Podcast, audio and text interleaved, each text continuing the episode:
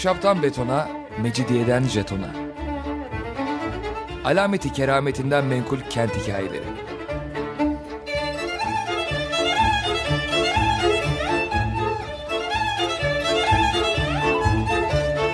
Hazırlayan ve sunan Pınar Erkan.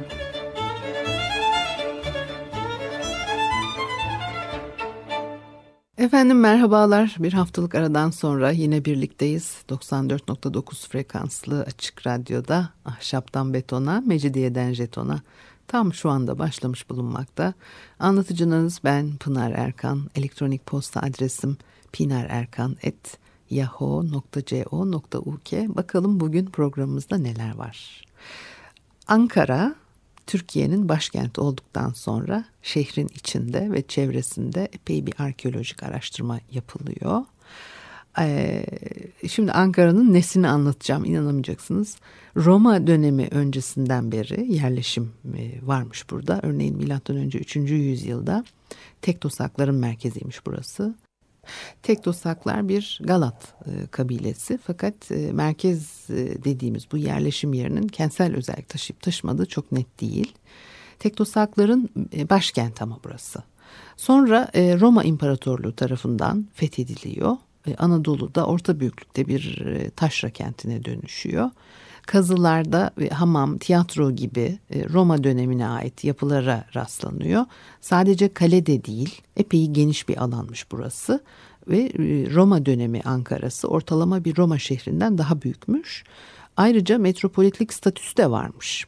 Fakat 12. yüzyılın son çeyreğinde Anadolu'nun Selçuklular tarafından fethedilmesinden sonra şehir o kendisine bağlı psikoposlukları kaybediyor. Bir ara Araplar da işgal etmiş burasını. Ee, Ankara 15. yüzyıldan itibaren e, Osmanlı Anadolu'sunun e, önemli şehirlerinden biri haline geliyor. Üstelik ulaşım zor olduğu halde.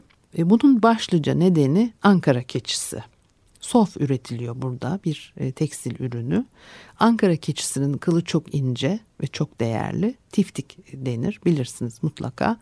16. ve 17. yüzyıllarda tiftik keçileri sadece Ankara civarında e, bulunuyordu. Fakat bu konuda da görüş ayrılıkları var. E, kökeni hakkında da aynı durum söz konusu. Yunan-Roma döneminden kalma resimler bulunmuş Ankara keçisinin. Böylece ana vatanının Anadolu olduğu söyleniyor. Bir başka görüşe göre ise e, memleketi Orta Asya, Anadolu'ya göç eden Türkler yanlarında getirmişler keçiyi. Bir de yakın zamanda bir coğrafyacı bir açıklama getirmiş.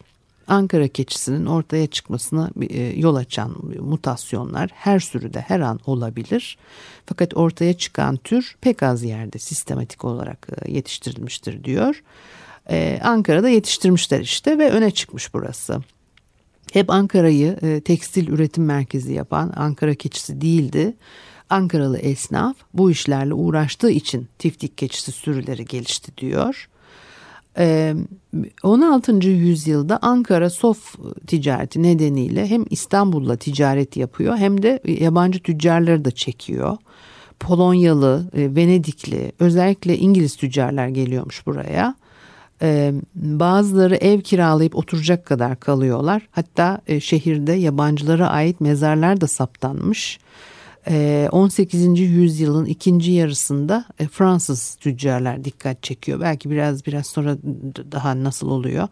E, onları Ermeni tüccarlar barındırmamış ama bu sefer şehirde.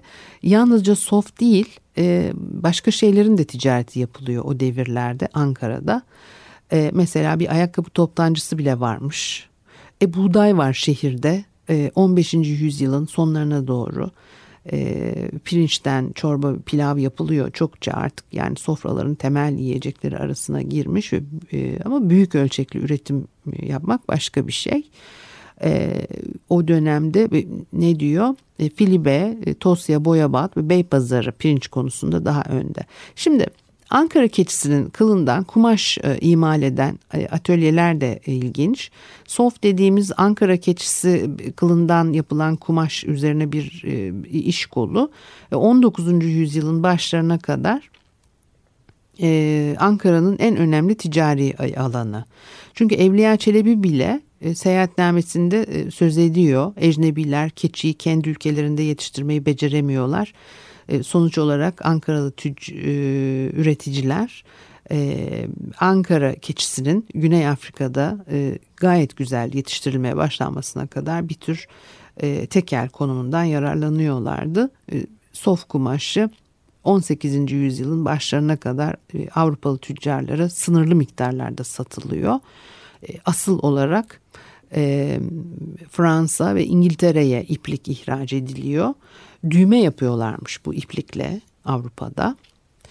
E, öte yandan e, İngiltere İran ipeğine tiftikten daha çok paha biçiyor ve arkasından e, madeni düğmeler çıkıyor.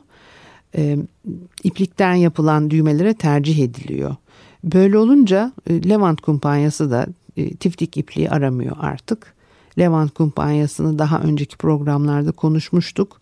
Yerel üretici artık eskisi kadar ilgi gösterilmeyen e, tiftikli e, üretimin yerine yeni bir şey koyamıyor veya koymakta gecikiyor. E, Fransızlar 18. yüzyılın ortalarına kadar almaya devam etmişler ama e, başka durumlar da oluyor. İhracatçıların talebi nedeniyle esnaf çoğunlukla kendisine lazım olan ham maddeyi edinmekte zorlanıyor. E, adi keçi kılı bile ihraç ediliyormuş zaman zaman. E, 1678 yılı civarında e, Konyalı keçe imalatçıları e, ham madde kendilerine lazım diye ihracat yasağı getirilmesini istiyorlar. Ve 17. yüzyılın ortalarından itibaren e, iyi kalite tiftik ipliğinin ihracatı da yasaklanmış. 19. yüzyılın başlarına kadar da yürürlükte kalmış bu yasak. Yani ne kadar sıkı uygulanıyordu o ayrı mesele. 16. Ee, yüzyılın sonlarında ve 17. yüzyılın başlarında kayda giren 342 evden 28'inde sof atölyesi bulunuyormuş. Yaklaşık 90 yıl sonra 289 evden 29'unda bu sefer soft dokumaya uygun atölye görülüyor. Yani tam da dokuma yapıyorlar mıydı yoksa sadece tiftiği yıkayıp kurutup dokunmaya hazır hale mi getiriyorlardı o da bilinemez. Ayrıca köylerde de üretim e, söz konusu. Ee, örneğin 16. yüzyılda Habsburg elçisi e, meşhur e, Buzbek bölgenin köylerinde gezerken e, kadınlar görmüş. Köylü kadınlar iplik eğiriyorlar. Yanında yol arkadaşı var. O da e, bu işi çok iyi yapan bir takım işte yıkayıcıların şehir yakınlarındaki derelerde e, tiftik yünü yıkadıklarını anlatıyor. İplik eğirmek için atölyeye gerek yok. Her yerde iplik eğirebilirsin sonuçta. E 16. yüzyılda Ankara yakınlarındaki bazı köyler genel olarak gelirlerini tarımdan değil de tiftik ipliği ve kumaşı üretiminden elde ediyorlarmış. Ee, Ankara'daki sof üretimi 17. E, yüzyılın başlarında e, sıkıntıya giriyor. Çünkü yollar yeterince emniyetli değil. E, Celali isyanlarının sebep olduğu huzursuzluklar var. Bütün bunlar İstanbul'a kumaş nakliyatını engelliyor veya zorlaştırıyor. Bir de e, tüccarların yabancı gümüş sikkeleri İstanbul dışına çıkarmasının yasak olması gibi durumlar var. E, bu artık gerçekten yasak mı yoksa işte bir işgüzarlık mı? E, bu sefer tüccarlar talepte bulunuyor. Yaptıkları ticaretin yasalara uygun olduğunu ve e, para nakletmelerini e, sağlayacak bir ferman çıkarttırıyorlar. E, Ankara'nın e, ekonomisini belirleyen bu kumaş türü 19. yüzyılın ikinci yarısında artık önemini kaybettiğinde bu durum kentsel dokuya da yansıyor. Yabancı gözlemcilerin hepsi şehrin köhnemiş, evlerin perişan durumda olduğunu anlatıyorlar. E, bir müzik arası verelim ondan sonra devam edelim. Müzik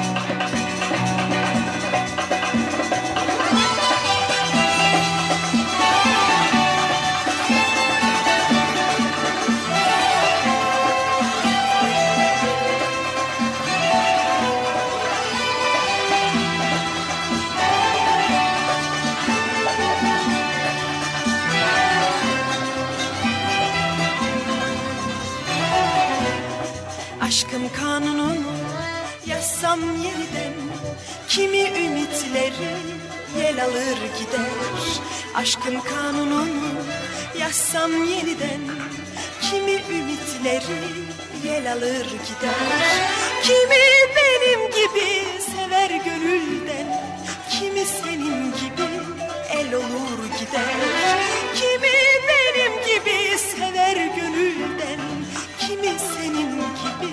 el olur gider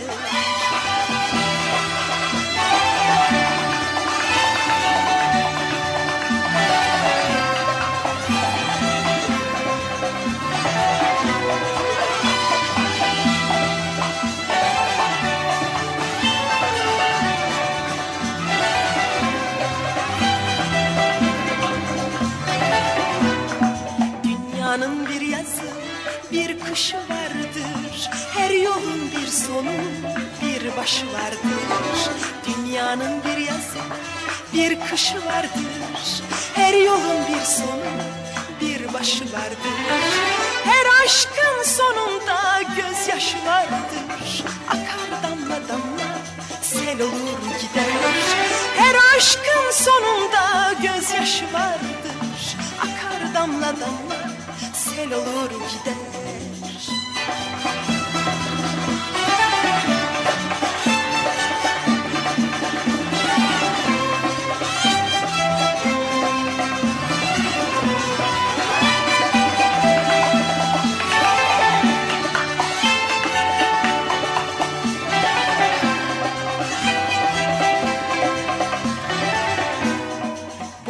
Yere bekleme. Geçen günleri Böyledir ne yazık ezelden beri. Boş yere bekleme. Geçen günleri Böyledir ne yazık ezelden beri. Kimi benim gibi sever gönülden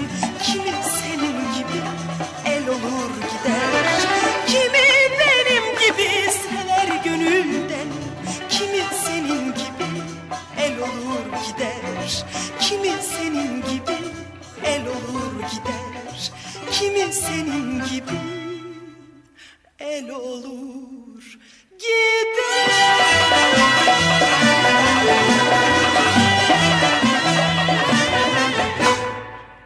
Efendim Açık Radyo'da Ahşaptan Betona, Mecidiyeden Jeton'a devam ediyor. Pınar Erkan'ı dinlemektesiniz. Ankara keçisi konuştuk bugün. Şimdi Ankara'nın keçisini, pirincini niye anlatıyorum? Çünkü Ankaralı tüccarların enteresan hikayeleri var. Ve e, onları aktarmak istiyorum size bir, bir parça. Terekelerden e, bilgiler nasıl ediliyor, e, bilgiler nasıl elde ediliyor ve nasıl yorumlanıyor onu örneklemek istedim sadece. Bazı tüccarlar ciddi servet edinmiş. Bu da 17. yüzyıl Ankara'sının konut mimarisini etkilemiş. Şeriye mahkemelerinde varislerin isteği üzerine kassamların hazırladığı tereke dökümlerinde ilginç bilgiler geçiyor. E, tereke defterlerinin büyük kısmı günümüze ulaşmadı ama işte aralardan çıkanlar var ve e, bu, buralardan elde edilen bilgiler e, bir takım yorumlarda bulunabileceğimiz kadar zengin. E, birin mesela 1684 tarihli Hacı Yusuf adlı bir tüccarın mal dökümü çok çeşitli. Nerede evi, deposu, dükkanı var, kaç kuruş tutuyor, öldüğü sırada sattığı mal stoğu neydi, kaç kuruştu vesaire. Örneğin porselen stoğunun neredeyse tamamı fincanmış. Demek ki 17. yüzyılda Anadolu'da kahve içmek çok yaygındı diyor Faruki. E, terekede 3 çeşit fincan var. Kabe fincanın 5 adedi 8 e, sedi kuruşmuş. Muhtemelen bu fincanlar e, Mekke ile ilgiliydi. Belki de hac dönüşü getiriyorlardı. Nerede imal edildikleri de belli değil. Fafuri fincan bir diğeri. E, ve gerçek tiryakiler için çok daha pahalı e, fincanlar var. Mesela Hacı Yusuf'un acemi denilen tek bir adet fincanı da terekede geçiyor.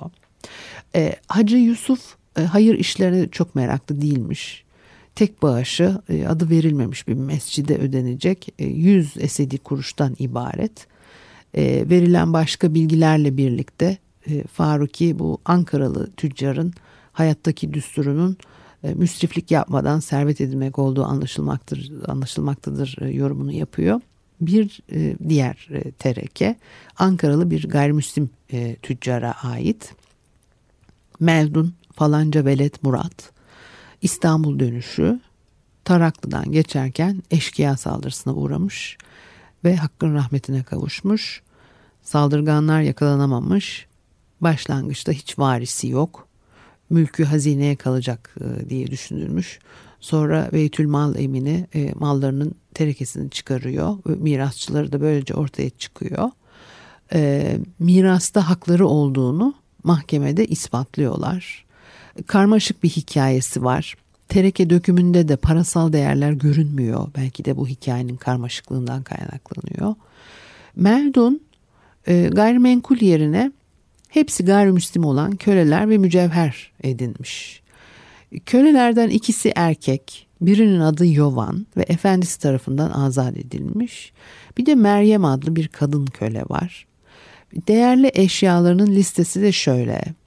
61 miskal kalaylanmış bakır tel, simden yapılmış 12 deste düğme, bir miktar sim, 3 miskal inci, 30 parça mercan, 300'den fazla lal, 42 firuze, 100 civarı sırça taş yani cam boncuk, kehribardan yapılmış bir tesbih imamesi, bir miktar sedef, bir altın cebe, e, muhtemelen mücevher olsa gerek, e, simden örülmüş Trabzon kemeri, ikinci bir gümüş kemer, küpe için iki yeşil taş, üç dirhem gümüş, bir Kıbrıs elması, on dirhem ağırlığında kemer süsü filan.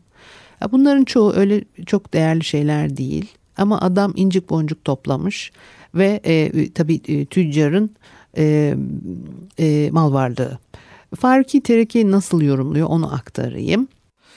Meldun'un muhtemelen İstanbul'da veya İzmir'de yaşayan Avrupalı tüccarlarla ilişkisi olduğunu düşündüren mallar da aynı derecede merak uyandırıcıdır. Dokuz yük, çarçube kağıt, e, muhtemelen hartuç kağıdı ile terekenin bir başka bölümünde söz edilen 14 deste kağıt ithal edilmiş olabilir. Terekedeki bir çakı ve 10 deste bıçak Frank bıçağı olarak tarif edilmiştir. Bunların yanı sıra bir Frank kalemi ve bir miktar Frank şekeri vardı. Bunların hiçbir özel bir öneme sahip e, e, miş gibi bir anlamı görünmüyor. Geniş bir e, müşteri kitlesinden çok meraklısına hitap eden şeyler. Eğer tüccar kendi tüketimi için bulundurmuyorsa aynı kategoriye birkaç dirhem çayı da koymak gerekir. Çünkü çayın Türkiye'de ulusal içecek olmasına daha çok vardı. Ancak Meldun'un deposunda bunların yanı sıra 102 kilo kurşun ve bir yük demir vardı. 17. yüzyılın sonlarında kurşun çok sık ithal ediliyordu. Aynı şey terekede sözü edilen 5 dürbün için de geçerli olabilir. Ayrıca Meldun'un Avrupalılarla sıkı iş ilişkileri olduğu anlaşılmaktadır. Çünkü İncil dışında mülkiyetinde bulunan tek yazılı malzeme terekeyi hazırlayan katibin ahitname olarak söz ettiği iki metindi. Hatta Meldun'un İzmir veya İstanbul'daki bir konsolosluğun himayesinde olması da muhtemeldir. Ne yazık ki tereke bu kapitülasyonların hangi ulusa verildiğini belirtmiyor. Dolayısıyla Ankaralı tüccarın yabancılarla olan ilişkileri hakkında daha kesin bir şey söylemek olanaksız. Meldun'un dükkanında aralarında bir kaşmir şal bulunan tekstil ürünlerini ve önemli miktardaki çanak çömleği ve nihayet çeşitli ufak tefek şeyleri uzun uzun tarif etmek mümkündür. Bu tüccarın dükkanında berber aynası, berber dükkanlarında kullanılan musluklar ve Diyarbakır yapımı veya o tarzda yapılmış bir soba bile satılıyordu. Ancak Meldun'un Hacı Yusuf'un tersine herhangi bir mala yoğunlaşma eğilimi göstermediği belli oluyor. Ama yine de faaliyetinin sınırları vardı. Meldun zaman zaman toptan satış işine girmiş olabilir ama terekede bununla ilgili hiçbir bilgi bulunmamaktadır. Öldüğü yıl içinde ya da son yıllarında sof veya tiftik ipliği ticaretiyle ilgilenmemişti. Handaki odaları tıka basa dolu olmalıydı. Ancak tereke Cebedi, Cebeci Mehmet Beşe'nin terekesinde görülenin tersine birkaç kıyıya bal mumu dışında hiçbir tarım ürününden söz etmiyor. Meldun'un başka şehirlerdeki faaliyetlerinin ne olduğu bilinmiyor. Belki de İstanbul veya İzmir'de bir dükkanı vardı ama Ankara'da tekstil ürünleri, ayakkabı, e, mücevher ve çanak çömlek satan bir perakendeci olduğu anlaşılıyor. Terekede herhangi bir borçtan söz edilmediği, sadece varislerine aktarılan mallar belirtildiği için Meldun'un oldukça başarılı bir iş adamı olduğu düşünülebilir. E, rastgele seçilmiş bu e, tüccar terekeleri kuşkusuz Ankara'daki iş olanakları hakkında kapsamlı genellemeler yapmamıza olanak vermemektedir. Ancak e, betimleyici değerlerinin yanı sıra bu terekeler 17. yüzyılın sonlarında Ankara'da oldukça varlıklı tüccarlara hala yer olduğunu gösterir gibidir. Meldun Avrupalı ortaklarıyla iş yapsa da sadece Avrupalı kumaş ithalatçılarının perakende şubesi görünümünde değildir. Aslına bakılırsa Frank kumaşı denilen tekstil ürünlerinin bulunmaması e, ve yünlü kumaşların oldukça az olması hem Hacı Yusuf'un hem de Meldun'un terekelerinde göze çarpan noktalardır. Dolayısıyla yeni monografiler daha kesin konuşmamızı sağlayana kadar bu iki insanın o dönemin Avrupa'sının tüccar kapitalizminden çok Ankara pazarı ve Osmanlı iç ticaretiyle eklemlenmiş iş adamları oldukları söylenebilir. Evet şimdi bunları da ben e, Süreyya Faruki'nin e, e, Orta Halle Osmanlılar isimli kitabından son kısmı okuyarak size aktardım. E, e, terekelerden elde edilen bilgilerin e, nasıl yorumlandığını e, örneklemek için çok güzel bir metin parçası olduğu e, düşüncesiyle ee, bu haftalık da bu kadar olsun. Önümüzdeki hafta görüşene kadar hoşçakalınız.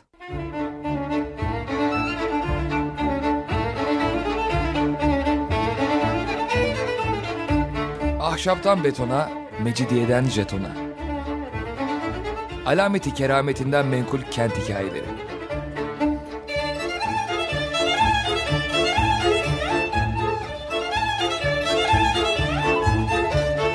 Hazırlayan ve sunan Pınar Erkan.